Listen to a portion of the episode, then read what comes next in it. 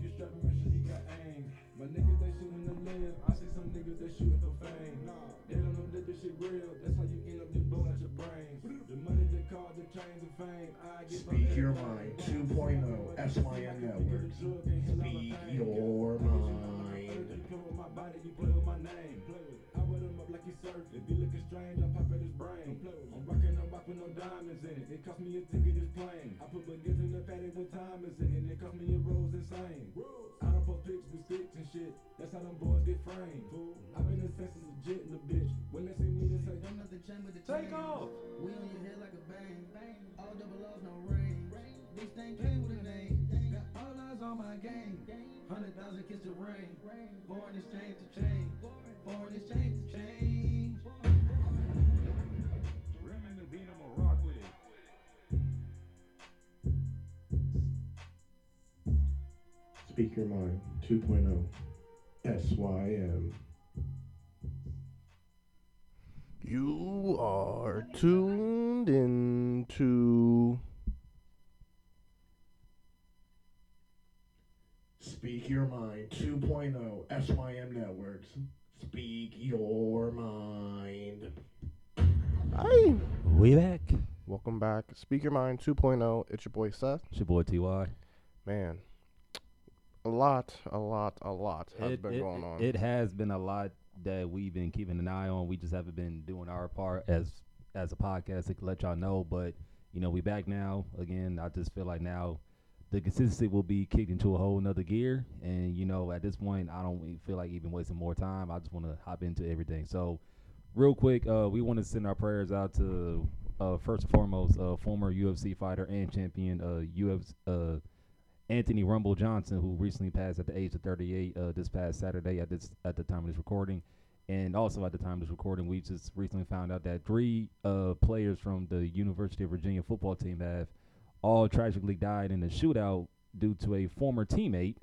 Uh, we don't know all the details, but we we have found out that um a former teammate uh, that played on the University of Virginia's football team had shot three players, active players on the uh, Virginia football team, and sad. It's it's sad to hear, man. You know, three young brothers gone due to gun violence. It's it's stupid. We don't know all the details, but that was just one of the first things that we seen, or that was one of the things that just caught everybody by surprise. So we just want to say we're uh, R- RIP to all all that have that has fallen, and prayers out to those to their families. And I don't want to keep talking about death, but you know, right.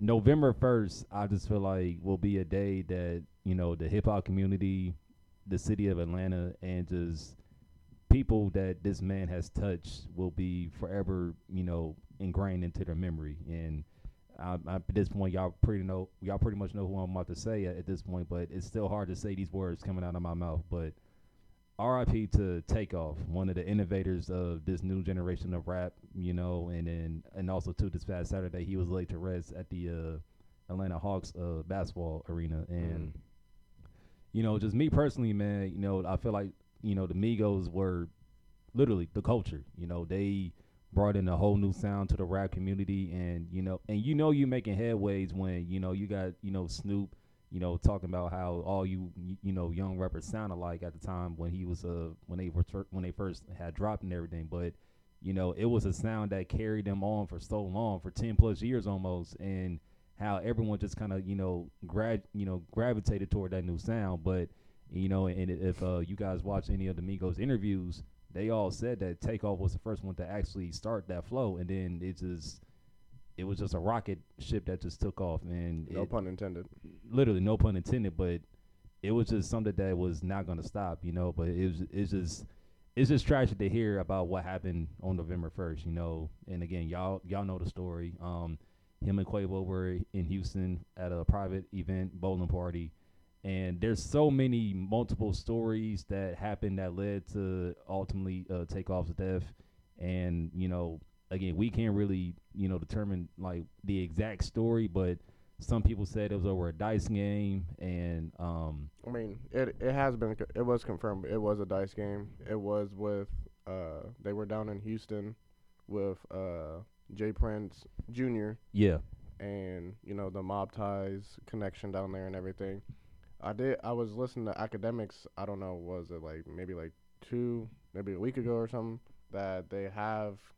I know the police were uh close to making an arrest, but I don't think they have any, or they've came out. Yeah, they haven't came out with the official uh, statement or or anything, but they have gathered all the information and they are like making the rounds. So we should be hearing something within the upcoming weeks, I believe. But because I was hearing that J. Prince Jr. was the one that really was behind everything. yeah, it was uh, it was his birthday. It was someone's birthday, and um, yeah, it was someone's birthday, and he was. They were just all gathered around, and it's crazy because it was like uh, it was supposed to be very a very secure um Event. event and you know it wasn't like anybody could walk in there. It wasn't like at a club or nothing. Like this was like a guest list like If you ain't on it, you yeah ain't you, you none of that. So it's very concerning that that type of activity still happened.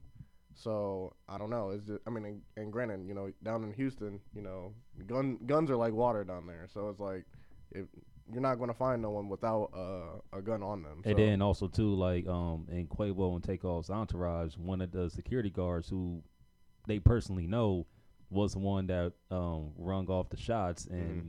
they said it was an accidental shot that he fired, but it ultimately hit Takeoff. See, and that that's the crazy thing about that too, because it's like, all right, yeah, you got your boys being your quote unquote security guards and But it's like, in your entourage. but it's just like every homeboy don't need to carry a gun. Exactly. Not everybody's a trained security professional. No one. Not everybody is built for that. Honestly, yeah, you know, you you've, you've grown up with them, and you know they've been around you for x amount of years. But you know, I'm not. I'm not always going to try and put my life in their hands. I want to put it in Someone that's actually professionally trained and Yeah. know how to do that knows how to de-escalate a situation without really having to draw a weapon unless it's necessary. But Right. um, it just blows me because it's like how do you ring how do you shoot by accident? Like were you not paying attention at like who you were shooting at? Like that just Because they said like uh when Takeoff got shot that he got shot in the head and the neck. So yeah it's like, like, nigga you shot like two times at the wrong person. If even even if you were trying to shoot and where you shot him at was two critical spots where you know vessels and stuff like that are at in the body. mm-hmm. So, I don't and know, I, and honestly, I can't even imagine how Quavo was feeling when he seen his nephew on the ground. Because I was because um I was uh reading like Excuse some me. interviews and I guess like there was a nurse that was around when that happened and she did her best to revive him, but by that time you know Well, he was he, he was gone. But she said she heard Quavo scream. You know, i believe it So I think in the video when there was like a small, small clip in one of the videos that's been surfaced on the internet is like you see him holding uh Takeoff. take off and he's probably screaming at that point. So that that's very emotional, yo. That like that when I heard that I, I just didn't believe it. I'm just like, bro, I like can't, I you talking about you, bro? Y'all sent that in the chat, and I I'm like, ain't no way this is real. I just I just seen it because I just got off of work, Mm. so I yeah, literally that's what I'm saying. I literally have to go on Google just to confirm this. I'm like, y'all really killed Takeoff out of all people. Mhm. Yeah, I, I I seen that on uh on Instagram when I literally got off from work, and I'm like, nah, bro, that that ain't real. What the fuck? Like And this shit gotta be this shit gotta be fake, man. It just feel it, like with all these deaths that we're seeing now, it just feels fake. Like none of this shit is real, bro. it's it like you really don't want to you, you it's like you don't want to believe it, especially with Takeoff, because again, like Takeoff don't really be bothered with nobody. He Yeah. keeps to himself. Like he was the quietest Migo out of the entire group, but at the Mm-hmm. same time, like he he just know. He, I just felt like he just knew how to move. Yeah, that, that's all it was. I mean, he definitely knew how to move. My, my I want to bring this point because I know, was it? I know they see, they had Offset and Quavo At the, fun- at the at the funeral. funeral. Yeah. I just feel like with this happening, They got it's They like have to it's like forget what beef they have. Your nephew, well, he's Quavo's nephew, right? And what is he to offset? I know they're related, but I want to say he? cousin, maybe, maybe cousin. Regardless, like your nephew, your cousin is now in the ground, and y'all two have beef over something stupid. I don't know if it was again over a female or whatever. I'll just put it like this: Saweetie is for the streets. Put that shit to bed. I mean, we knew that when Justin Cone said that, but still, But, um, that's what I'm saying. Like, but but still though, man, like put that shit aside.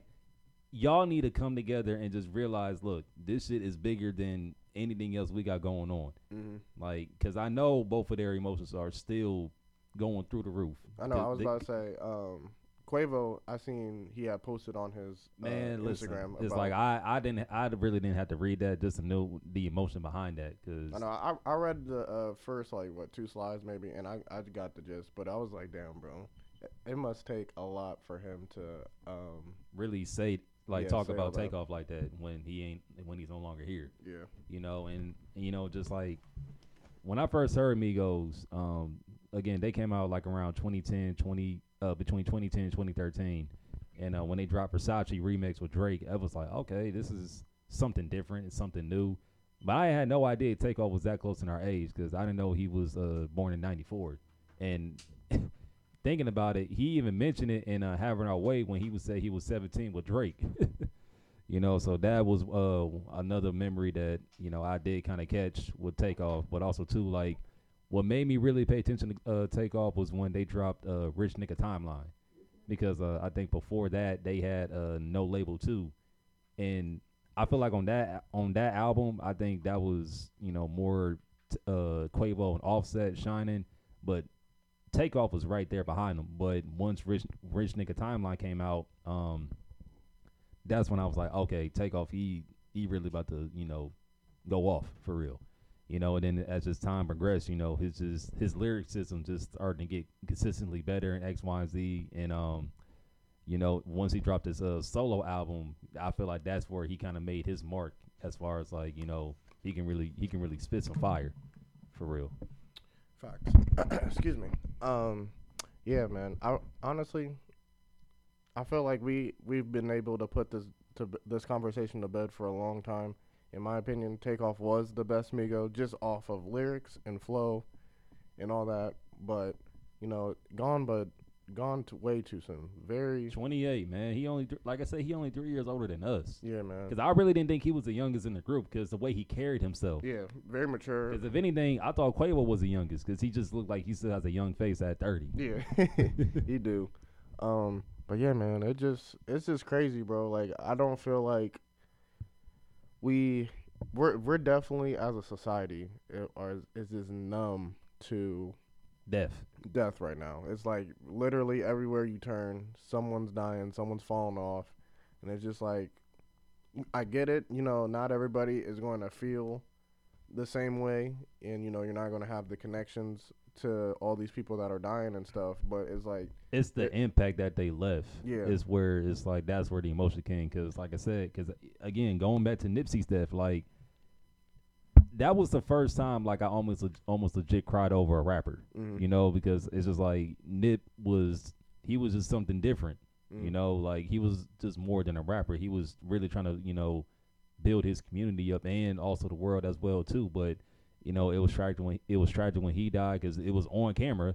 Then of course after that, it was like just a roller coaster of rappers dying. Because I think uh, uh, XX uh, Takashi Young he had passed. Um, like a little bit after that, Pop Smoke had passed. mm, But ultimately, I think like what really hit everybody, you know, was when Kobe died. yeah.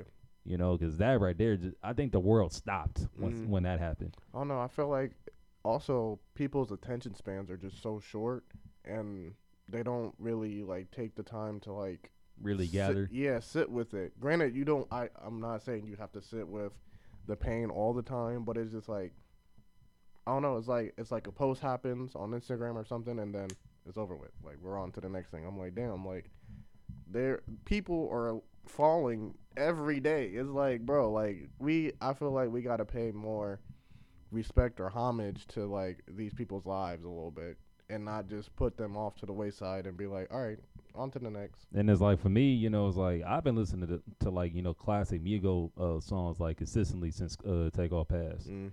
You know, it's just it's just crazy, just the evolution. Like when he first came out with with uh, Versace, Versace, Versace. Yeah. and then you know to him and uh, Quavo dropping their just most recent album, and Mm, Takeoff was legit floating on that album. yeah. You know, and I like, always I always find it funny. It's like you know, when when they're close to something, when something tragic happens, and they put like an album out before. they say, and but it's like in interviews they say things that's like, damn, that was that was like Mm-hmm. Because what was it on Drink Champs? it was before- Drink Champs, yeah. He, I forget what he said, but some most of the shit he was saying was like very profound, and it was just like, damn, bro. And then you look back at it now after he's gone, It it's hits- just it hit different. hits hard- it hits It is different. different, man. It is different, man. It is different. So like real quick to wrap it up, what was uh some of your favorite uh takeoff memories? Man, I, I always laugh at the uh the video that they caught uh Takeoff when he was DJing. Yeah. And then Quavo was dancing. That shit was. I'm like, I always look at Quavo. I'm like, nigga, what are you doing? What is that dance move? What is that? and then um The Breakfast Club interview. the Breakfast Club shit. When they went to L.A. Leakers after they dropped Culture Three Oh, and did man. that freestyle, nigga, that shit, Crazy. that might have been like the best one. And then but Me- also but also too that karaoke uh carpool that they did with the what's Yeah. his name? I I know who you're talking about. I Yeah, like that yeah, that one was funny. And also, uh, when they did the, um, they read the children's book. They read the children's book and uh, put ad libs to that shit. That was that was good too. I And was- then also too I would say like uh when they when when they finally uh li- was able to live out their dream in uh, WWE when they was with the uh, Arcade Pro. oh yeah, that is right. I forgot about that one. Yeah, because even WWE uh, made a little tribute to Takeoff when they found that out. Yeah, so Man, So again, man, like you can hear it in our voices and you can see it in our faces, man. Like we grew up with Migos, so Mhm. this this is this one gonna hit man, for for a while, man. So with all that being said, man, like again, I hate saying these words, but it's, it's real life, it's reality, and it's and it actually happened. But R.I.P. to Takeoff, man. You know you are definitely not gonna be forgotten, Mhm, and you will be heavenly missed. mhm. you I was know? about to say one one last thing. I can I can p- I just remember just listening to Versace, Hannah Montana, Emmitt T- Emmitt uh, Smith. Ho- it, it- uh, was it Dennis Rodman? That that mixtape was fire.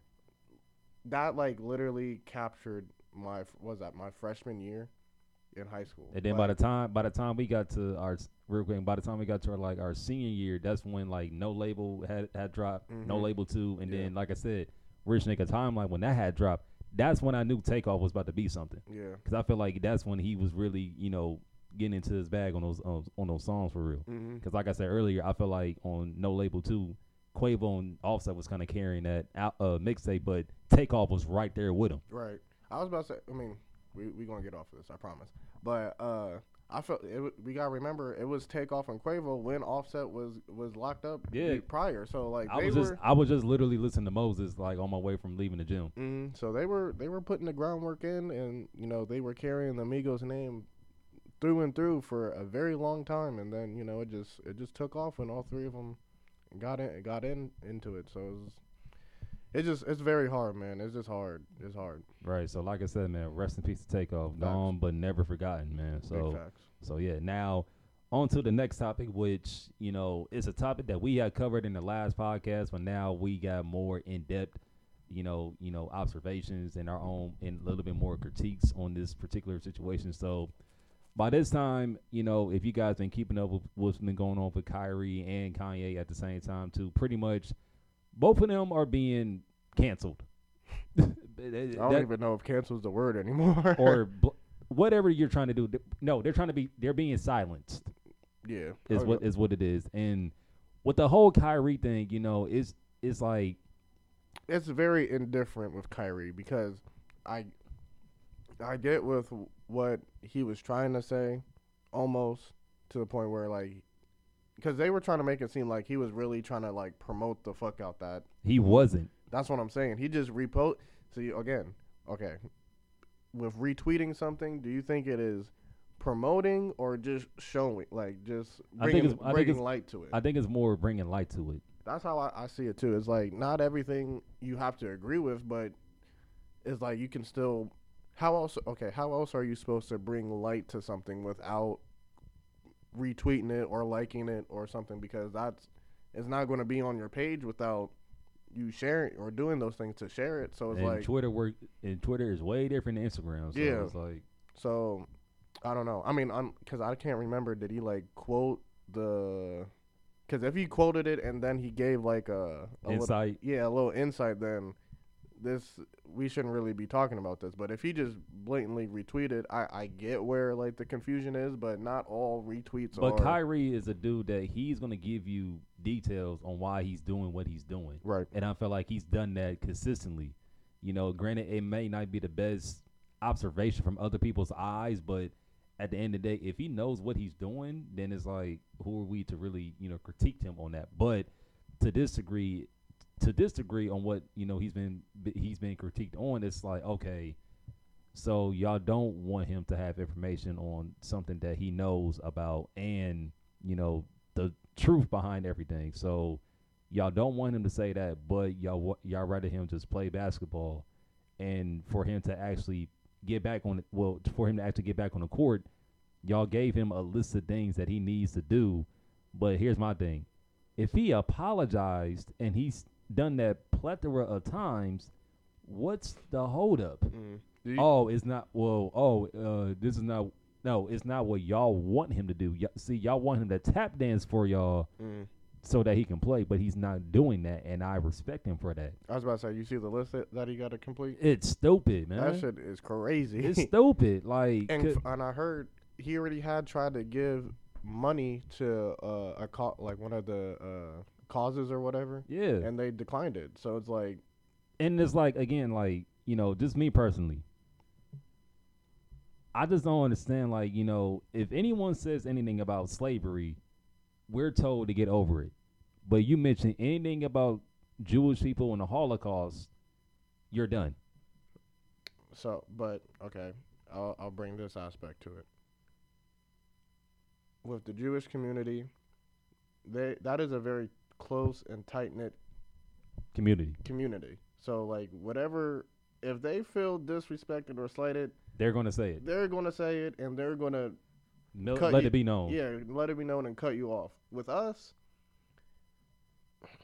we don't really have that honestly. If we if we're really being frank, we really don't. We still go out and do or we still move like it's still, still it's still status quo. Like we don't we don't cut everything off like we we should honestly if we were if we're really being real like that. I mean, well, you got to think about it too. Like you know, like when when you know the slaves from Africa got you know taken over here. Right. You know, we got set up by our own people at the same time too. Yeah, that's like a they were, so it's like that's where you know that's I feel like that was part of the root of it. But you know, it's just like once you know black people got over here, it's just like it was just like a whole different situation, Mm. you know. And then it's like we were look we were looked down upon, and still are to a degree, still still to this day. But it's just the fact that you know they looked at you know black people like less than them, Mm. when actuality we were the we were the richest people on the earth on the planet back in back in the day. Like we had everything. Like they were coming to Africa for resources that we had for them. hmm My thing, my question is, when do we? I don't. Do I want to say when do we act like that? Because if we if we know this, why don't we act like that then? Why do we still kind of look for the acceptance of others? You get what I'm saying? Honestly, I can give you a solid answer on that because it's like you know, I don't know, man. It's just like Because that, that's I feel like that's with like Kanye. is like you know he is he's obviously showing that he wants to be accepted in every group right. known to known to man. But it's like, and I don't mean to cut you off, but it's like that part right there is like where it's like, okay, so what are you really trying to do? Are like, are you trying to, you know, speak for us, or are you trying to play to what they want you to do on the other side? Mm-hmm. Because I was about to say so like I don't. Okay, how am I? How do I want to word this without being like wrong in my messaging? Um, all right. So like how we how people go to like Gucci and go to Balenciaga and go to all these designer places, and we know That they be doing some racist stuff as far as like putting out products. yes. And we still go out and buy their shit. Well, uh, well, Granted, I- I, I don't am- have any of that. so Granted, yes, I have a Gucci belt. I I have some of some of those nice things. But, I don't have that. but but that's what I'm saying. So it's like you know, if we're saying we want to be respected and all this stuff, why aren't we demanding that? Why are we putting the money back in their pockets and they're still doing the same thing to us? Well, at the You get same time too, at the same time too, you know, black people we are the most like highest consumers. So it's like That is true. So it's like they're gonna do whatever it is to get our money, Mhm. even if that means they're gonna come out with a line called like, I mean, if, if, even if they come out with something like that's you know very, you know, what's the word I want to use like very relatable to black people yeah. like coming out with like um what was it who had who had that um shirt that had like you know like not blackface but like it was like pr- it was like resemblance of a black woman with like big lips and red lipstick. Who was that? It I was think like that was Gucci. I think that was it was like yeah gucci or something like that and that the media storm of that just took off but it's just like and it's like my thing is like when we see stuff like that we talk about cancel gucci but then it's like Niggas that dies out and then niggas are still, buying gucci. Yeah. You know what I'm saying? Or the whole H and M thing, like when that came out, you Mhm. know, people was talking about canceling them. Now, it's like, it's like no matter what we do to try to cancel, like you know, brands like that, they're still gonna profit off of us because it's gonna take something else to take the tension off of them, Mhm. and then we're back buying the same shit again. And that's where I feel like that's where it comes back into play, where we have to put our money back into ourselves. Be But- be but at- more. But at the same time, I already, I already knew where you, where you was going with that. But at the same time, too, you know, every black person don't don't trust every every black person. you're absolutely right. and everybody and every black person doesn't trust every black business. Yeah, and I hate this, and I hate that the stereotype that you know black businesses doesn't succeed, which they do. Is just it's just hard to get that f- first that footing. With Yeah. people. Yeah, I agree. it could take it just take a few things for for it to go left, and then by the time you know it, hey, they're done. It's Mhm. like, dang man, you know. But it like um, but like just to sum up, summing up with Kyrie and Kanye, you know, like again, like I'm definitely on Kyrie's side. With Kanye, it's like I'm still, it's like I'm hearing him out. I'm hearing what he's saying, but it's like you still have a track hi- history of like playing for the other side, and it's Mhm. just kind of like It's hard. It's hard to um. fully agree with Kanye unless you like a real diehard Kanye fan and you can. He just doesn't. el- Again, he just doesn't Elaborate. elaborate on what he's talking about. Kyrie is elaborating, and Yes. I can understand it. hmm Kanye, he just doesn't elaborate, and then he just leaves it up for interpretation, and then it's just like a downhill roller coaster from there. But I don't know that that's always like the main thing. It's like you know you see these other groups and um, cultures and races actually come together, and again, as black people, we don't have that. We don't have as much as we want to say we have black excellence and all that stuff, which we do. We, We just absolutely not showing. We just not showing it enough. yeah, we we just don't know how to come together. It's just I don't know why is that so hard. So what you think the only time we really came together was when like you know like you know like like when certain marches happened or in let's go back two years ago when the whole George Floyd thing happened like well Mm-hmm. I mean- granted granted the whole world came to that but it's like just still Yeah, like yeah, I agree. I mean, it's and and real quick and that kind of did remind me like even going back to George Floyd when that happened like a full man got lynched on national on TV Mhm. and every sports you know company said hey we're gonna hear it's like it's like they felt sorry for black people but it's like at the same time I felt like that was just a power boom that they did just to say like hey we we support y'all and then after that after that died down they still kind of like slid out the way. yeah, and I feel like that's what they're doing with Kyrie. It's like, hey, we're with y'all, but yeah, we're gonna go back to what how it's been how we've been doing. Yeah. You know, and then like you know, just every sports analyst in the NBA or just any any sports analyst period that was covering th- this whole Kyrie thing, like Mm. At first they was dogging him. Yeah, that's that was another thing too. It it just sucks.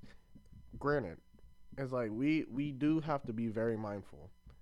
Literally, all these companies that all all are high power uh black ex- excellent uh people that we look up to for the most part Dog the shit out of him. dog the shit out of them, and they they're run by Jewish people. Like they the the Jewish community has the Money. So it's like, and that was my only thing with Kyrie. It's like, nigga, you you know, who, look at your owner. Like, But he but he don't care though. I know, but it's just like, come on, yo, you you you gotta know this. Like, you you gotta just have that one inkling of like, okay, if I do this, I know the the head honcho of my ca- Brand yeah brand cash flow, is gonna cut me off. so, something, some repercussion. But it's like, but again, my thing is this: like, it's like, I feel like Jewish people still know the truth Mm. on, you know, their you know community, Yeah. but they're just turning a blind eye to it and just don't want to really sit there and actually admit it. Mm. Because my biggest thing is this: when the Holocaust happened, what happened after that? They got reparations for that. big time. Slave slaves, we didn't get nothing. Yeah, we have, we still haven't got nothing. Exactly. So it's it's like when people do their research and they actually, you know, pinpoint the truth about things, it's like certain ethnic groups doesn't don't want to hear that. And when I mean by that, like, let's just keep the book. There's a lot of white people that don't want to accept a lot of truth about their heritage. Mm. Because last time I checked, this land b- belonged to the Native Americans. There were some black natives over here too. Christopher Columbus came over here, act like he discovered something Yeah. that was already discovered. Mm-hmm. Then next thing you know, you committed a whole genocide and you wiped out an entire nation of people. Then at the same time too, you committed another genocide by erasing black people's heritage when it came to us living in Africa. Right. So it's like when we tell y'all this truth, y'all want to turn a blind eye to it, and y'all want to stick with the fact that you believe that Christopher Columbus was lost and he discovered America and called it America without even really realizing he took something that was already planted Right. you know. And then we, we when we, like when we were in school, it's like you ever. It's like I feel like at some point we all had that feeling like were we really at the bottom of the barrel as slaves? When it's when in actuality, no, we were at the top of the food chain. Mm-hmm. Again, we had advanced weaponry weaponry at the time, and people were coming to us for resources. Like we had, we legit had our you know real life Wakanda Mm. you know like no pun intended but it's like that's what we were that's what we had we still had our problems like and like any other nation had but we were still able to thrive Right. and people wanted you know our resources Mhm. Until the three country slave trade happened and that got taken taken away from us Yeah. I don't know, man. It's just you just gotta you just really sit back and you just see what the world is like really going through and you just see what is happening and it's just like damn bro like why why is there so much chaos like i, I feel like i literally feel like there's like chaos like every crevice and crack you can look at. It's like, where where is the the silver lining in this? Where when do we feel like we can feel peace? Where is the peace? That's what I'm saying. Where is the peace? Shit, I don't know, man. you got somebody else there, but um. oh no. So yeah, so now on to our next next topic, which is like two topics into one because they're gonna co-align with each other. Um, college football is almost at the end, ending point, and I hate to say that. I'm so sad. Yeah. But you know, recently, um, if you guys been keeping up, you know the college football playoff rankings have been coming out consistently, and the past rankings show that the top four teams are Georgia at one, Ohio State at two, Michigan at three, and TCU at four. Before you continue, Texas, you have one job. I don't want to hear nothing. I knew it. Texas was going to lose that game. I don't I'm wanna gonna- hear And I'm nothing going to touch bases on that real, real soon. I don't want to hear nothing about no Longhorns, no Hook'em horns. I don't want to hear nothing about no Quinn Ewers. All y'all are trash. Period. Point blank. Go ahead. Sorry. Now, so pretty much, um, like I said, Georgia is at one, Ohio State's at two, Michigan's at three, TCU's at four. Mm. How I can see this playing out is that if Georgia wins the SEC, which I still have them winning, but I'm not sleeping on LSU completely. Yeah. But if Georgia wins out, they're the clear number one team. Now I'm going to skip us real quick because I'm going to touch bases on us like on the last part of the segment. Okay. Now, with my thing is this: the door is wide open for the Big 12 and the Pac-12 because Washington just recently beat uh, Oregon in a classic game. Mm, and that was a great game. Exactly. Michael Penix he made a right decision switching to uh, transferring to Washington after uh, Indiana, and um, yeah, so that happened, and then at the same time too, uh, like it- like like you just said, TCU uh, beat Texas, which I knew they would because Right. I trust I trust uh, their their offense way better than But they Texas str- offense. they definitely struggled though. it wasn't just a struggle; it was more like a defensive game for the first three quarters. because they were definitely f- trying to fill each other out. yeah, yeah, and and, everyone said that TCU lacks on defense, but they Right. they kind of show what their defense can really do once they Mhm. put it all together. Right. You know, so I was kind of happy to see that. So my thing with uh, TCU was like they're more likely will have to play ano- this another team that they beat in the Big Twelve championship. So Mm-hmm. if they win that con- convincingly, then I feel like they They're in there. they they'll move up to the third spot. Now with the Pac-12, I just feel like it's gonna come down between U- USC and UCLA because, that's next this weekend. and I believe USC has one loss, right? Because they lost to Utah. Yep. And then crazy enough, UCLA they had one job too. Was to- They lost to Arizona. Yeah, they lost to Arizona. You guys were supposed to come into the game with both one loss, and then It'd be better if y'all both came in undefeated, I mean, but yeah, but y'all y'all both were supposed to come in there with one loss and then knock each other off. right But that didn't happen. now the game's at UCLA, right? Uh, I believe so. Yes. I I Granted, it's like a furrow like home game for both, but it's technically you. I think a home game for UCLA. I mean, you got you in Pasadena, and then you in what? Uh, where's USC really located at? Like, that's in like L.A. So like, still, but still, like, um, I got USC winning that game. mm, Um, now, granted, I feel like uh, UCLA is not going out without a fight because DTR has been balling this season and Charbonnet and that offense at the same time too. But um, you know, Lincoln Riley, Caleb Williams, I just feel like they have better explosive players offensively, especially at the wide receiver position. So I don't know. that's I, I like, it's still it's still It's a- hard. it's still an equal equally matchup, Yeah. but I just feel like USC is going to get that win. Now, again, I will not be shocked if UCLA pulls out a win, but if they do, then the Pac-12 is really shooken up. yeah, they they're done. Yeah. So um so that's the, so yeah whoever comes out of that and more likely we'll have to play a team like Utah or Oregon in the in the uh, Pac-12 championship hmm and then whoever wins that might get in the playoff because at the same time too the uh, ACC championship is already set and it's uh North Carolina and Clemson. Clemson. Yeah. And, I honestly, I got North Carolina yeah, that's gonna I win that game. I got North Carolina too. Because I I just knew they were gonna Clemson was gonna lose the game. It just was so ironic that the game that they lost was the same game DJ Uiagalelei was the starter at two years ago during the COVID year when Trevor Lawrence caught COVID and they had to play against Notre Dame on the road hmm and he lost that game in overtime and they came back to Notre Dame and they lost in a more less convincing fashion. They just got killed, yeah, they got blown the fuck out. you know, and Yeah.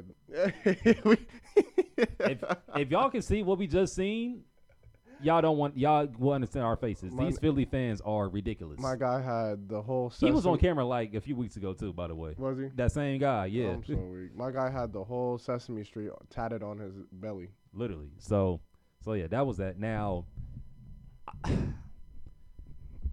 at the time of this recording, we are literally one week away for from what I think will be the Game of the biggest game of the year between Ohio State and Michigan. Now, I'm going to give it to you in a second, but I just got to say this real quick too.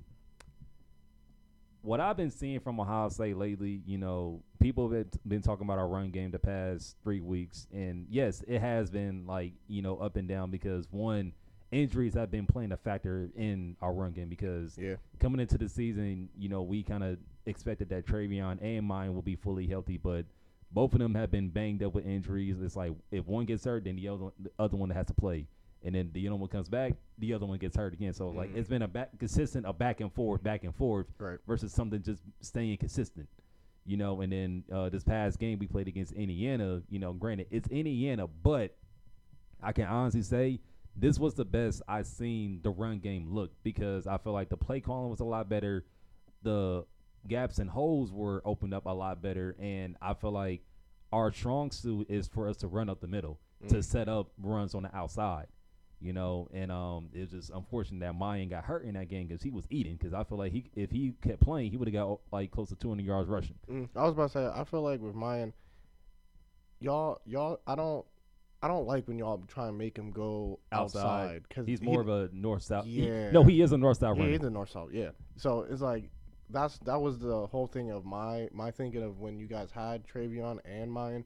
It was supposed to be the one-two punch of Miyan gets those hard yards in the in the up the middle, and then you get TreVeyon going to the outside. to the outside. But I mean, I, I get you want to show that they can do both, Both. But, but it's kind of obvious given their play style Yeah, who's like who's what? Yeah. yeah. but um but also too i would say like even though Dawand jones didn't play that game josh Fryar pretty much solidified him as the right tackle for next year so i just want to throw that out there too Mm. but um so yeah like i just feel like the injuries have been playing a factor and the play calling wasn't the best but i just feel like they emphasize on running the ball and i think it showed and i think they finally have something that they're going to stick with now moving forward we have maryland this upcoming game and if I'm Ryan Day, I'm still sending out TreVeyon, and I'm definitely sending out Miyan Williams. So, Dallan Hayden, um, Xavier Johnson, and we, and um, they're saying we're going to get a trip, uh, train them back. So, those three guys, hey, the floor is yours. So, do what you need to do. Mm. And um, defensively, I mean, I'm falling, mo- I'm falling more in love with this defense because literally, it's like the way we- we've been flying to the ball has been outstanding the linebackers I feel like to me are my favorite, you know, Group. group group, this season because Steele Chambers and uh Tommy Eichenberg have been showing just straight, you know, pure linebacking skills, and Tommy Eichenberg I believe is just literally just slowly steady climbing his way up on the um, Mel Kiper's board as far as like top linebackers being taken. Because I honestly could see him being like an early second round pick or even a late first round pick, Mm. depending on how far we go this season Right. and Steele Chambers, you know, from a guy, and I knew him switching back to linebacker was going to help help his game out because he played running back too in high school and in and in Ohio State until he finally made that switch last year. But he finally got you know coached up the right way by Jim Knowles because, like I said, he's a, also the linebacking coach too. Mm. So I was definitely happy about that, and I'm finally finally seeing this D line come together as far as like the pass rush. Because uh, Zach Harrison, granted, he hasn't been putting up like Chase Young type numbers, but he's been playing a lot better and a lot differently. Um, Taron Vincent's finally showing why he was a five star. And uh, JT Tuimoloau and Jack Sawyer are going to be a problem 2023. Because I, fi- I feel like uh, Jack Sawyer finally came out um, and showed what he can really do against Indiana, you know? Now, And real quick, real quick, and our secondary, I feel like we're finally we're finally getting healthy. Because granted, it's Indiana, but the way Cameron Brown was playing in that game, breaking up two passes, I was definitely happy to see that. Now, granted, you know, still some busted coverages happened in that game, but I just still like the fact that they were able to regroup. And Lathan Ransom is balling Mm. because I noticed like they finally kind of had to say like, hey, we're not gonna switch them, go back and forth between you and Josh, so we're gonna make Lathan the full uh time free safety, and you know, that was a smart move because I love Josh Proctor, but Lathan just has better vision to me, and I feel like Josh Proctor is more of the in the box safety uh, type player. I'm gonna blow you up. Yeah, Lathan. Run, run defender. run yeah, defender. Lathan. Yeah, Lathan. He can cover the field, but at the same time too, he has enough speed to still play inside the box and get you on on a delayed blitz. I got you. So, so yeah, that. So yeah, uh, that's uh that for Ohio State. Now, yo Wolverines. I was about to say the one thing because I was wondering if you were going to uh, touch on your secondary. Granted, your front seven, I agree. That is like top tier. Is out. You guys are there. We're top five in categories. Too. Right, right. Secondary, y'all still a little. It's a little shaky. I'm. I'm gonna be. I'm gonna be real. Y'all a little shaky. I mean, they're so- gonna get tested against Yeah. Maryland, so I, I want to see how this is gonna look with a full healthy secondary. Right, facts. Um, but for my Wolverines, uh, hey man, uh, defense. I'm gonna start with defense. To uh, like Ty was saying, I I feel like our front seven is up there as well. Um, our D line, Mike Morris. I'm very I'm very satisfied with what he has done, uh, taking over for Jabo and Aidan Hutchinson. Granted, I'll say it like this: since we don't have the quote unquote stars like they were, again, cohesively playing as a unit, that is we are the most dominant defense I've seen. I feel like that's both of our defenses, deep, deep lines. We don't have that standout player, but as a cohesiveness, there every, a lot of people have been stepping up for both sides of the ball. So I I. I did want to say that. Mm, I agree. Excuse me. Uh, was it? I'm just I'm very pissed that at, towards the end of the uh, Nebraska game he got up limping. So we we are in the same boat as y'all. Injuries is kicking our asses. Like I. Half the time I, I look at the depth chart, I'm like, bro, where is everybody at? like I didn't even know uh, Luke Schoonmaker was out for that game until they said something. I'm Wait, like, he was out against Nebraska. yeah, I'm like, nigga, what the, f- what happened to you?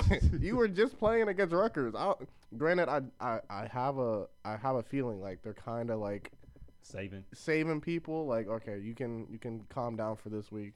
But I'm just, I'm like, dang, bro, like literally the depth chart just, just get bigger and bigger every week. I'm like, bro, are we, are y'all not trying to play or what? but yeah, injuries is definitely um a thing for for us too. Uh, our O line, granted, is very is still very dominant, but we still have interchanging pieces. It feels like every week, and I'm just like, bro, can I just find somebody to stay healthy for like two weeks consistently? Um, uh, Donovan Edwards, he he left the game early last week with a, uh soft soft cast on his hand. I don't know how how serious that is. No one's really talking about that right now. So we're we're trying to figure out what's up with him and Mike Morris. Um, yeah, man. Secondary, Will Johnson. My man is out here. He is definitely coming up and showing like why he is uh, a five star and why he got the number two from uh, Charles Woodson. He's he's definitely putting his name out there. He, I'm gonna put this out there and say he's gonna be an All American next year, because that's that's already about to be a full full full blown conclusion with that. Um, yeah, defense is just nice, man. Are you so? Are you going to bring up the obvious when it comes to your offense? I mean, besides the yeah. run, besides the run game. I mean, yeah, of course. I was I was building my way up to that. I was building my way. Our passing game. I'll say it like this. Okay, the deep ball itself, just take that as as one thing, is terrible. I'll just be flat out honest. it- it's with not you. there. It's not there. It's there. just not. I don't know if it's just because JJ was out during fall and spring camp. I'll say this. I feel like watching his mechanics. I feel like he has a glitch in his throwing mechanics. I, I kind of do see what you're saying. like, do you see what I'm saying? Because he be throwing like he'll throw the ball, but it goes that way. Like his arm can be perfectly straight, but then it's bitch- just like a late glitch. It's just like, bro, what just happened? I don't know, but yeah, I'll, I'll be real. The the deep ball, just that that point right there is just bad. I will- can't can't say that enough. That shit is terrible. I don't know if it's just off routes. People, I mean, I think it's a I don't think it's the routes. I think it's him. I don't know. I don't. I. I mean, he some some some of the time. I'll say it like this. Some of the time, he is putting the ball in the right position, and these niggas is just not catching the. Because what was I think it was like in the first quarter, um, he threw a deep shot to somebody. he threw the ball to goddamn. Uh, was it Anthony? no, I mean yes, but that one was just overthrown. But he threw a crispy ball to um. Uh, Cornelius? Cornelius, I swear to God, bro, I am so ready for you to leave, bro. I promise you, I'm ready for you to leave. Cause that shit literally was there. went through. Like my It- nigga made a diamond, and it went through, Through the his hand. diamond? Yes, I'm like, bro, like I can't, I can't deal with that no more. I really can't. Like he's cool. Like he's a good receiver when it comes to just doing like sla- in- in- slants. intermediate routes. Yeah, but like you're not he's not explosive, bro. Like he's just not. He's not him. He's not anything. I just need him to get off the field. I'm ready for a freshman to take your spot. Period point blank.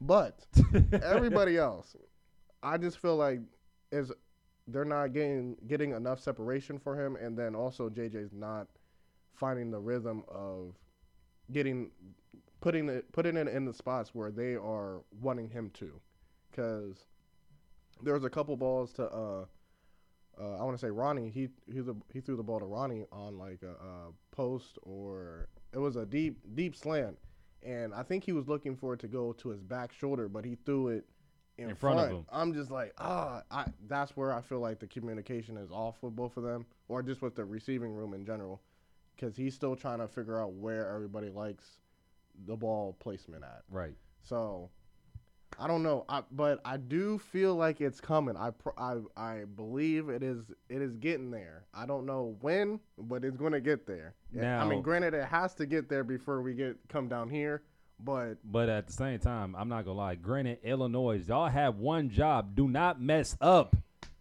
Like y'all, uh, I like, God, the Big Ten West is trash. That's why I need U- U- USC and UCLA to come now because they're gonna say the Big Ten West. I'm sorry. well, like are they going to put them in both of them in the West? I, fi- I feel like they're gonna switch up the, the Big Ten conference as a whole because Yeah, again, I- like again, like we already know USC, UCLA, and UCLA is coming over here. But if we get teams like Cal, Oregon, and Stanford, then you really got to do some readjusting. So if I would have to see it, like when it comes to the Big Ten East, because we already you know stacked heavy over there, Mm. I would keep definitely keep Ohio State and Michigan, oh, keep Ohio State, Michigan, and Penn State over there Right. because those are the most consistent teams in the Big Ten East. But I don't know. Sometimes I feel like what it what would it look like if Ohio State, Michigan was in separate like divisions in yeah, the Big Ten. yeah, and still keep the rivalry though. Like you, Well, you still make that a, a at the end of the year game. But it's like again, I don't want. I feel like both teams shouldn't have, shouldn't have to play each other twice in the Big Ten conference game because You're right. like that just takes away from the ambiance of th- of that game being the game of the last game of the regular season. So I feel like it takes away from that. So keep them in the same division. Mm. Now USC, UCLA. I mean, you can do that, but I just feel like the impact wasn't be won't be as impactful like Ohio State, Michigan would be. Mm. Because if anything, I would take USC in the East and put UCLA in the West because See that, but I feel like that's that's just putting the the t the t, how do you want the balance beam we'll be off. off again. Well, well, like I said, you can put Michigan State in the Big Ten West, and you and honestly, I will put. Hmm. I'll put Rutgers in the Big Ten West. Granted, they are far on the East Coast in Jersey, but I would just put them over there and just cause. just because it's, it's, it's Rutgers. I feel it. I feel it. So, but um, now, now let's uh dive into this question. Now, what do you think will be your team, like both teams, like you know, Achilles' heel for us to win that game? Me personally, it is your pass game because JJ can throw all those intermediate routes he wants to, Mm. but it, it it's going to come down to him throwing a deep ball to get to really make that Yeah, offense explosive. Because I can honestly say, y'all have some explosive receivers. Man. Y'all just not are y'all are not utilizing them to their pedigree. And I feel like, and it's just some of the play calling too. It's just like, But real quick, I'm going. I'm, I'm glad you bring that up. I'm going to say this: if Ohio State comes out like how we did in 2018, where we just straight pounce on y'all, y'all's coordinators are going to have their heads split split. because no one is going to figure out how to adjust, and no one has veto power still. I'm sorry, like you can say what you want to say about a certain coordinator, but it's not going to be, you know, that final say so off one of them. I'll say, well, to your point with the v, uh, with the veto power. Well, okay, well, if you guys try and pounce on us, I feel like we have shown over the course of the year that we are a second half team. Granted, y'all are too. So that is that is going to but be. y'all a- are more one dimensional than we are, because we're finally getting our run game back to a, some some degree. But we can show that if we are a true balanced team, it's a it's a nightmare for anybody else. See, with that though, I feel it. There's there's different aspects in the passing game that we do very well in, and I was just listening to um, Devin Gardner and Sam Webb on their uh, on their radio show slash podcast on uh, YouTube. Um, when it comes to like play action, when it comes to read option, and was it? I've always said like from the twenty on our end to marching down to the 20 on the opposite end. That the middle of the field, like there, It's wide open for y'all. bro. There's no team in the in the nation that is fucking with our offense. Period. Like there, there's no one stopping that shit at all. Like I, I put, I will put money on that shit. Like our, what I want to say, our just our philosophy on that. Like we are able to hit key play, hit key routes and key plays and run the ball effectively. When it gets down to the nitty gritty, to the red zone, that is the issue, and it's just Because- hard to figure that part out. for Because us. my thing is like I don't, and people haven't noticed this, but y'all have been getting exposed a lot recently. Because I was really shocked when y'all got shut out three times on against Rutgers in the end zone, but that's and the, it took y'all four and took y'all fourth down to finally score two touchdowns. but that's what I'm saying because the play calling is just because like, everyone knows y'all gonna run the ball. Yeah, but it, there's ways to do that though. Like there is different ways of just having Blake go up the middle all the fucking time. Like there there's other ways to get him the ball if you want to run the ball. There's other ways to have Get- different play calls in the red zone. Like it does not always have to be I'ma just have JJ hand the ball off to Blake and you know make him do what he do. Like no, there's different ways to do this. But I feel like we be so stuck in our ways because we want to show our dominance and show that we can line up man to man, hat on a hat, and just blow niggas off the off the line. That is not always going to work, especially when we play like Georgia or someone like they got 300 pounders consistently on the line. Like that is not always going to work.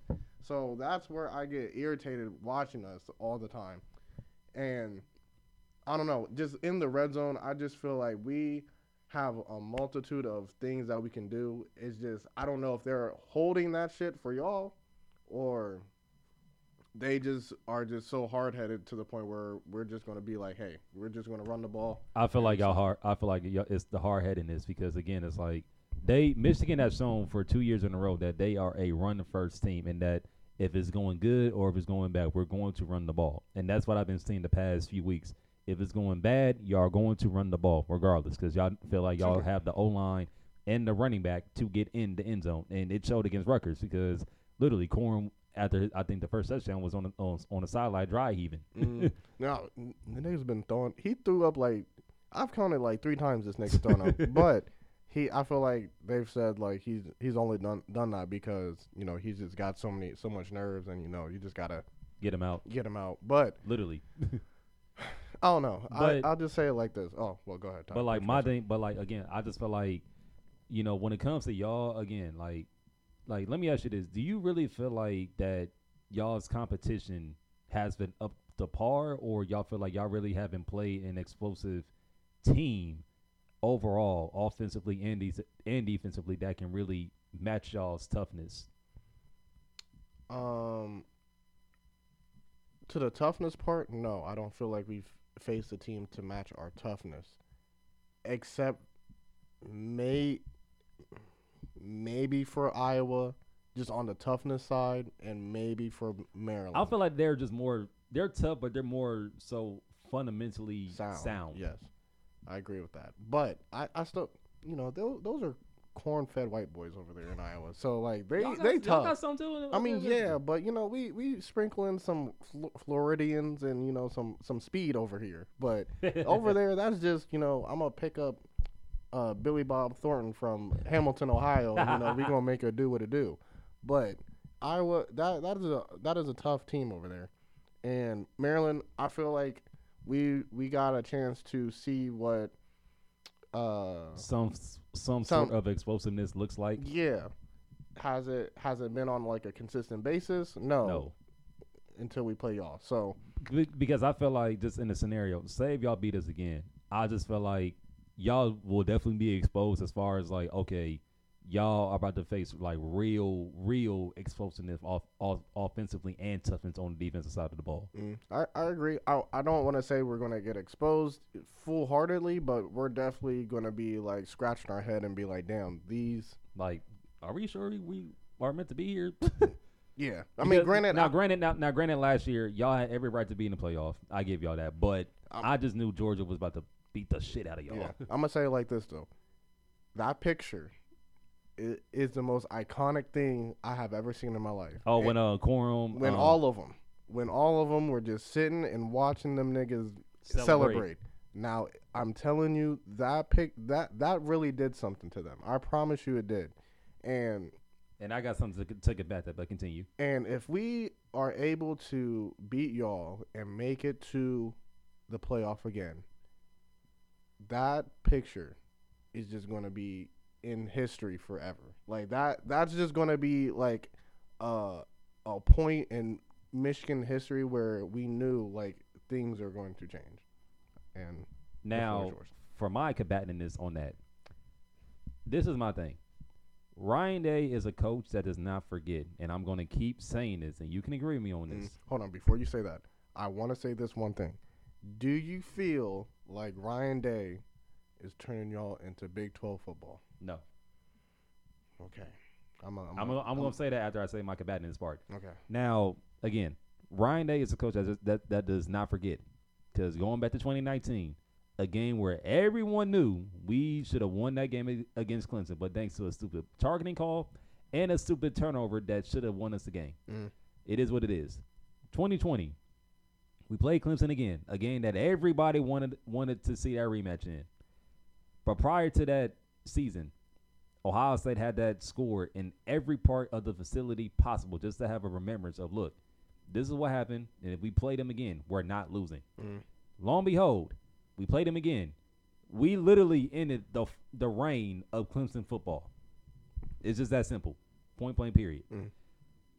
Last year, we had a very young team, but we were still putting up numbers to a degree. But at the same time, too, as a whole, that team was not inclusive with everything, and even the coaching staff, because it showed. Because you had a player literally quit in the middle of a game. you had people transferring out, and you had to switch coordinators in the middle of the season, Mhm. given like some form of complicity on the defensive side of the ball. Right. Now, to a degree, it did work. Didn't work good enough because we got killed by Oregon, and y'all got, and y'all beat us every every every so every so every right so that y'all have. You Mhm. know, so that's that. Now, what does Ryan Day do in the offseason? He cleans house once again. He goes to Jim Knowles, a coordinator that had Oklahoma State in the top five defensive category. Had every right to. We got him.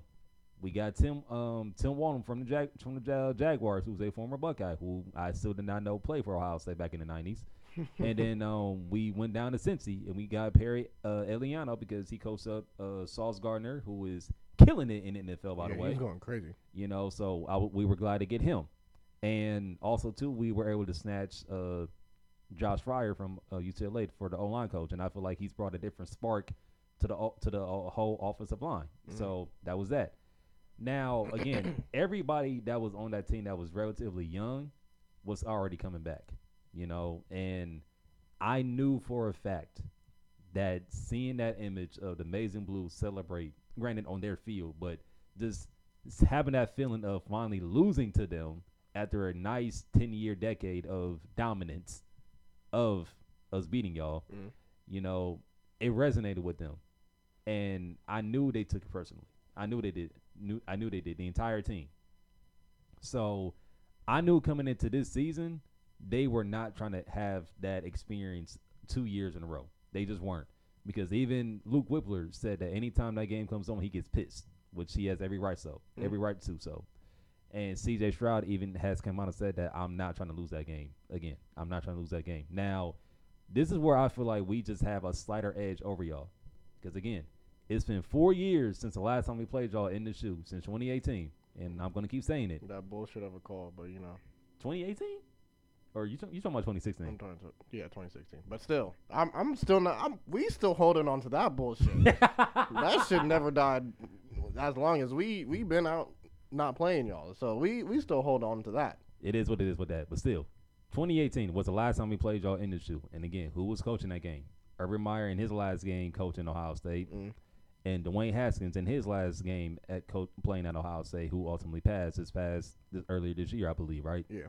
So Rest in peace, Dwayne. exactly. So C.J. Stroud has already said that he's dedicating this season to Dwayne Haskins. That, so that's already out there because he has his name on his uh arm wrap on his sleeve and all that stuff.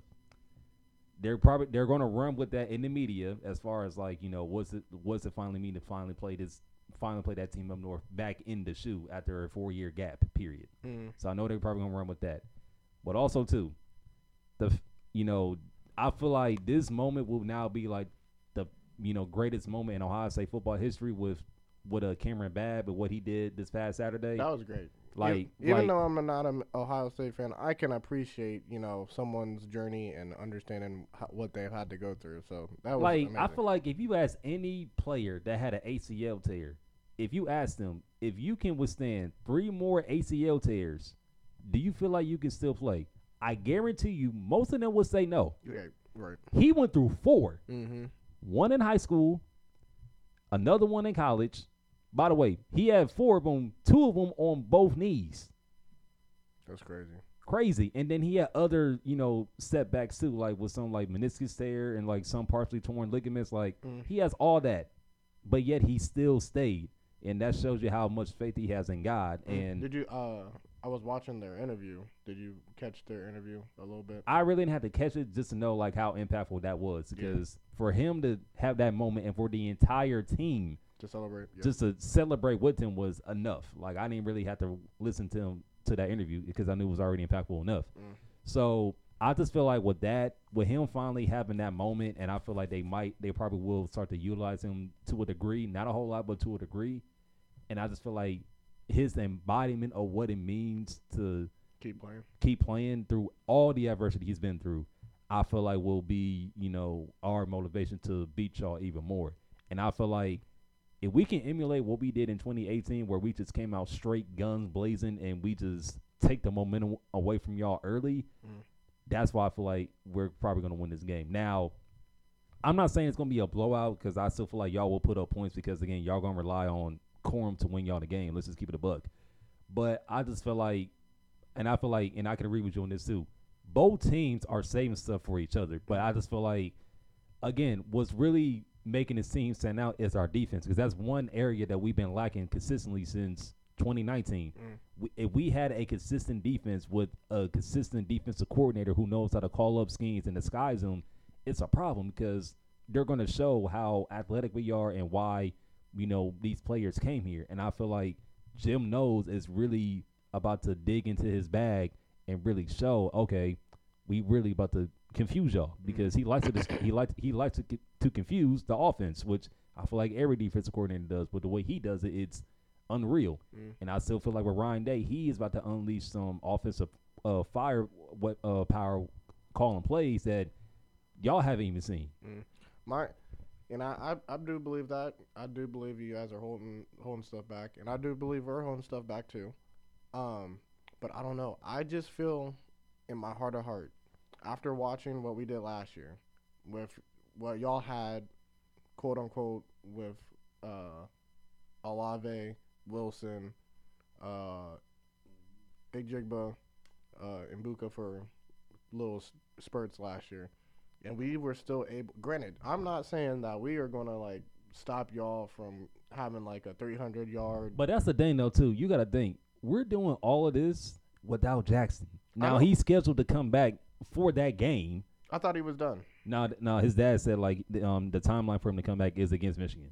Okay. So, but even but this is one thing I will say: if Ohio State had been 100 percent healthy the entire season, I think this conversation we're having is a very different conversation. It'll be a little bit tougher to have. Exactly, because I feel like Michigan fans will be like, uh, I don't know about this year because the way they playing, it's like, mm. I don't know because that's that's all I'm saying. It's like you know what we were saying that last year, and I was very vocal of like our secondary was just like ah.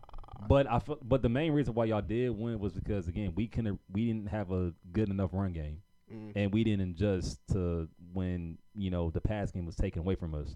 So and plus again too, y'all had Ojabo and Hutchinson who were playing their asses off that year. So Mm. so yeah, that's why y'all really won. You know, but at the same time too, it showed last year y'all were a run first team and y'all didn't really have to throw the ball as much. And then again too, our secondary was horrendous last year. and I feel like that is that's still a main focus because again we lead. I think we're at least like top five in Both teams are top five in I think a lot of categories. Yeah, but but what really is catching my eye is the time of possession.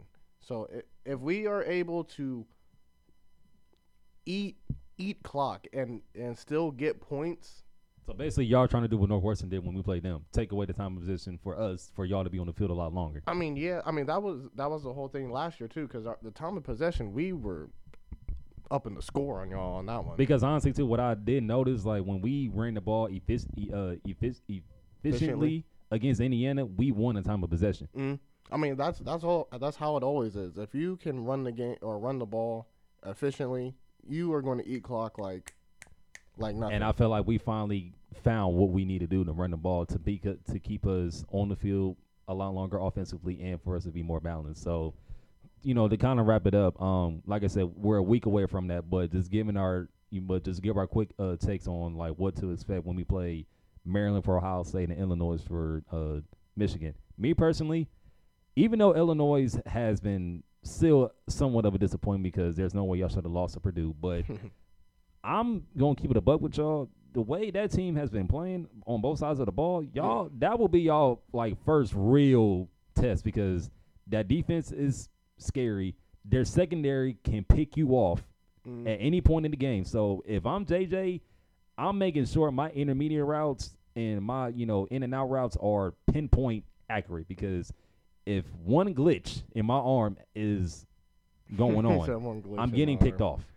I'm weak. I I agree. Um, I don't know. I'm I'm looking at it from more of a standpoint of like, okay, w- with us with our health risk with everybody right now, what what is the lineup going to be like, and who's about to play, and how are they going to carry out carry out uh, their their jobs? So, I mean.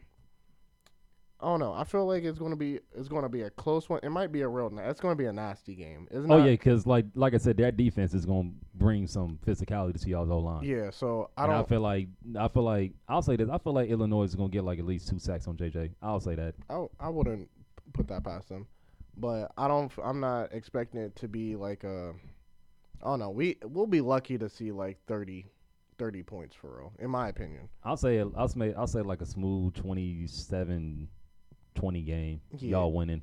You said twenty to twenty-seven to twenty. Yeah. Damn, you making it close. Hey, hey, they running back is nice. Chase Brown, he nice. I mean, yeah, but you know they he he going against the number one ranked uh, rush defense in the league. But you know, I mean, again, we'll see. We'll see. I, dig- I digress. I digress. We will see. But um, now for us against Maryland, I mean, they got shut out against Penn State. So Yeah, that was disgusting. Yeah, and you know, as explosive ex, as explosive as they are with two uh Taulia and Rakim Jarrett and uh, Desmond Demus at receiver, it's like seeing what Penn State did to them. I'm like, if we just emulate that, but just in our own way, Mhm. then we can put this game in the bag early. But I'm with you health wise, like.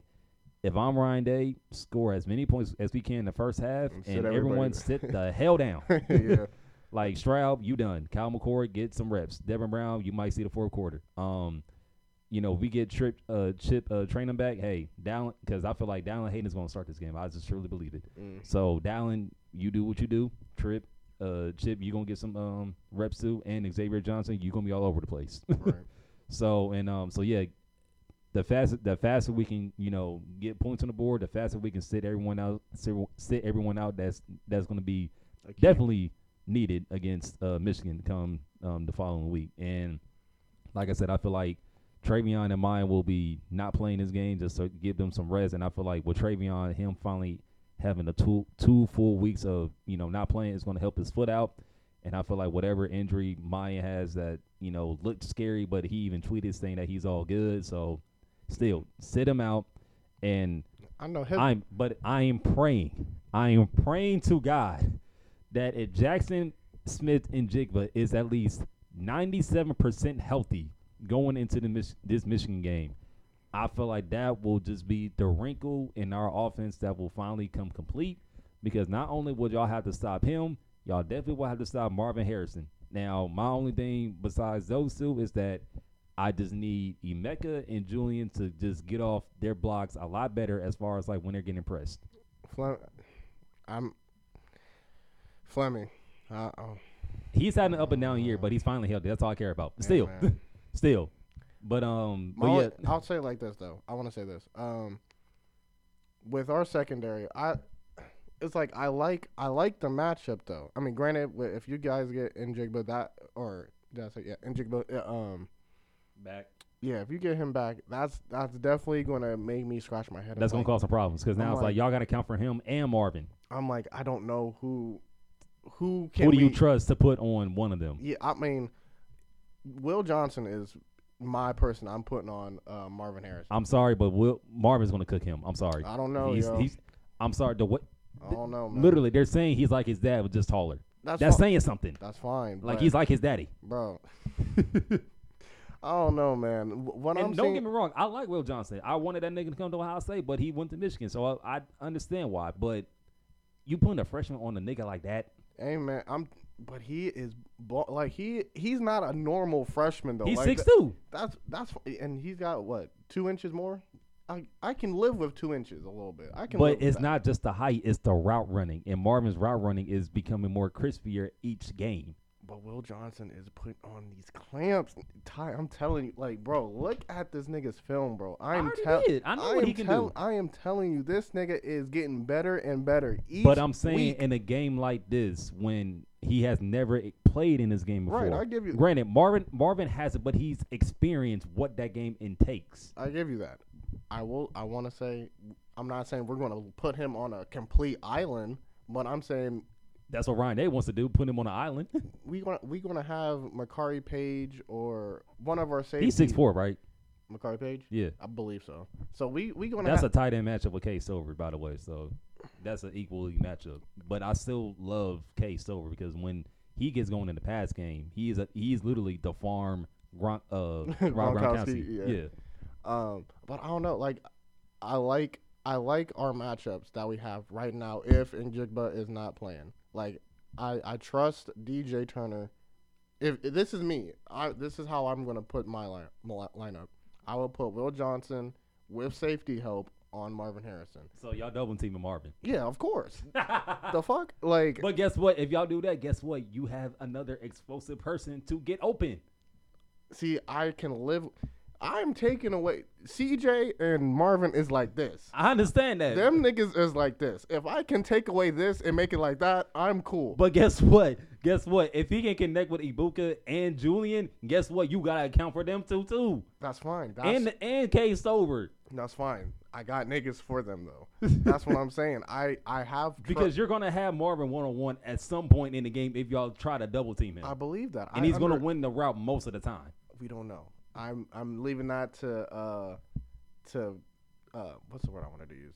I'll just leave that up to uh fate at that point. but I f- I'm putting Will Johnson on Marvin. I'm putting DJ Turner on Egbuka. I'm putting J- DJ Turner can play in the slot. yeah. Okay. I'm putting uh Gemon Green on Fleming. Um, Then Sto- you put then you put the page on Stover. If they, bo- if they both six four, that's an equally matchup then. yeah, I, I could do that. But also, we're gonna ha- um he's gonna do he's gonna live in like the middle of the field. So you know he's gonna have um uh Junior Colson following him a lot of the time too. Granted, Junior Colson is a little a little iffy on his um Pass coverage, yeah, pass coverage. But that's where also we have uh Michael Bennett uh doing his thing too with Damn, y'all got a Michael Bennett too on y'all team? yeah. Because we had one on our D line back in 2014. weak. That's why. I mean, these niggas' names are very uh Similar. similar nowadays. So it's like, it is what it is. But uh, that's how that's how I'm looking at it right now. I'm seeing if Mbu, if uh, doesn't come come back, that's my matchup in my in my opinion, and I I'm very confident in that, and especially if we can still implement what we did last year, the same way. It's hard. It's hard to. It's hard not to go with that. I don't want to say y'all should do that because again, this is a different team and this these are different groups of receivers. Right, I, I get it, but I'm I'm just saying, uh, and again, I'm not saying that you guys are not going to get your yards. Y'all are definitely about to rack up probably three, three forty on us. But it's again how y'all get the three forty, because we last year we y'all had like what three, uh, I want to like say three sixty or something like that. Y'all y'all definitely threw the ball and got your yardage, but it was how y'all It was running the ball that that really held us back, I mean that too, but it was in the defense too, in our defense. That too, but it was just more or less how y'all were con- uh, getting these uh, getting those yards from those catches because all those balls were contested every time, every trip. Yes, you guys had. If you really look back at that game, y'all were making some spectacular catches. That one catch Njigba had like on his back shoulder where he caught it on one of y'all's defenders. I'm Like like, how, y'all, did, how did y'all- you catch that? Y'all niggas were needing some crazy shit to like catch. and then and then the first touchdown, like I knew Garrett, he he been doing stuff like that since high school, so that wasn't a shock to when he mossed y'all's uh, DB and got that one foot in for a touchdown. yeah, So that wasn't a shock. But I'm just saying it. It was taking those kind of plays for y'all to get these yardage and get these touchdowns and stay in the game. That's all I'm saying. If we can still implement that, I mean, I like again, I like our chances a lot. That's all. I'm gonna leave it at that. Go blue. So, so just to wrap this up, man. Um, like I said, Ohio State Michigan is on a collision course for November 26th, Yes, sir. and literally whoever wins that game will represent the Big Ten and in the playoff. Mhm. Um, as far as like going back to what we talked about earlier, you know, Takeoff's death is like still going to resonate with a lot of people that was just impacted impacted by his presence and what he did musically. And I just feel like moving forward, you know, I just feel like entertainers as a whole just got to move differently now. Like it's, Man. it's like y'all just can't be having you know certain people in y'all's group that you know you trust with your security. It's just like everybody can't go with you, you Yeah. know, and that means like if they gotta do something else to still be around you, okay. But if as far as protection, hire somebody that actually knows what they're doing and not is not gonna be gun happy or whatever, some shit like that. Yeah, I agree Yeah, with that. You know, and then with the whole Kyrie and uh, Kanye situation, especially with, especially with Kyrie, let that nigga play. He's done enough for you know him to say he apologizes, and if he's still donating money to you know these like you know foundations stuff like that, granted they're denying him, but he's making an effort to do right, even though he's still standing on what he's saying, and he said nothing wrong. It's Mhm. just y'all don't want to hear it. So let that man play. If that means y'all get booed out by the Jewish community, okay, so what? Because at the end of the day, the NBA is for everybody. At at the end of the day, you know. So that's my take. I, I was just very confused at watching uh, Matt Ryan look like young Matty Ice running down the sideline just a minute ago. But I mean, you got Jeff Saturday as your head coach now, so Hey man, that's great. I mean, and you remember? Well, let me not say you do remember, but th- this was a controversy for him to get that job. Like people were, sa- granted, he's just the interim head coach. They did not make him the full blown head guy, but you know they were trying to bring up the the Rooney Rule and all that stuff. So it's like, well, they gonna have something to talk about in the offseason with that. yeah. So I mean, it's just crazy, man. It's crazy.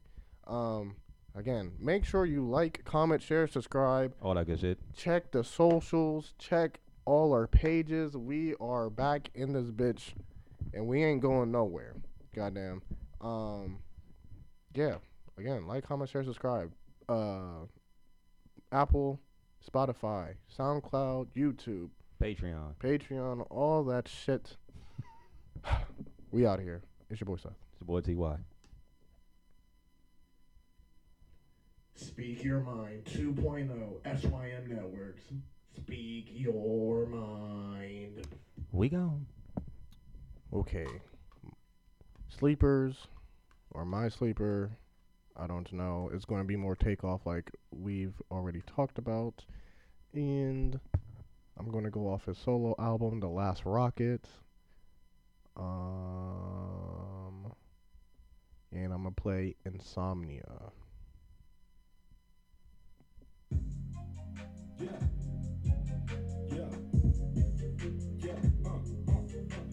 Oh. Yeah.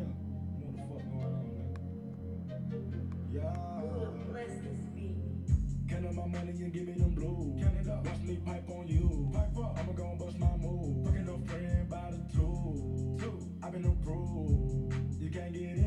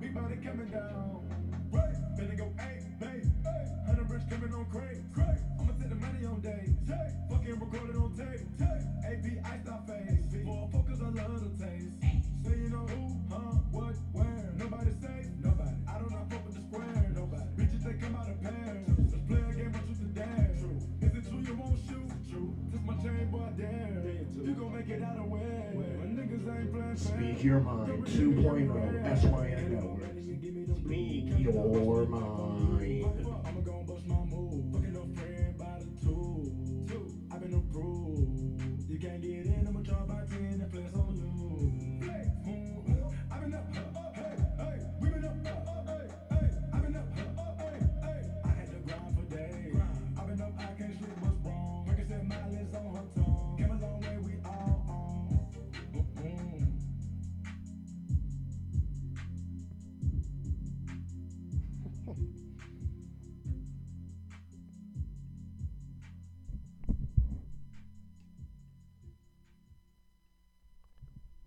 gone.